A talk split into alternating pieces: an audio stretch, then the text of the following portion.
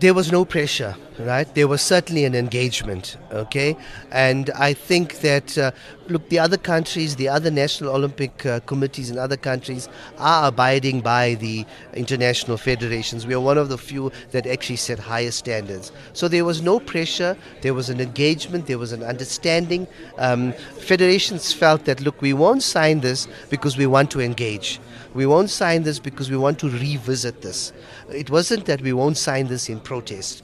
And, and that uh, uh, submissions was heard, and we came together as a movement late last year, in November last year. We put forward the pros and cons, we heard the motivations. The decision wasn't taken as SASCOC, the decision was taken as a collective.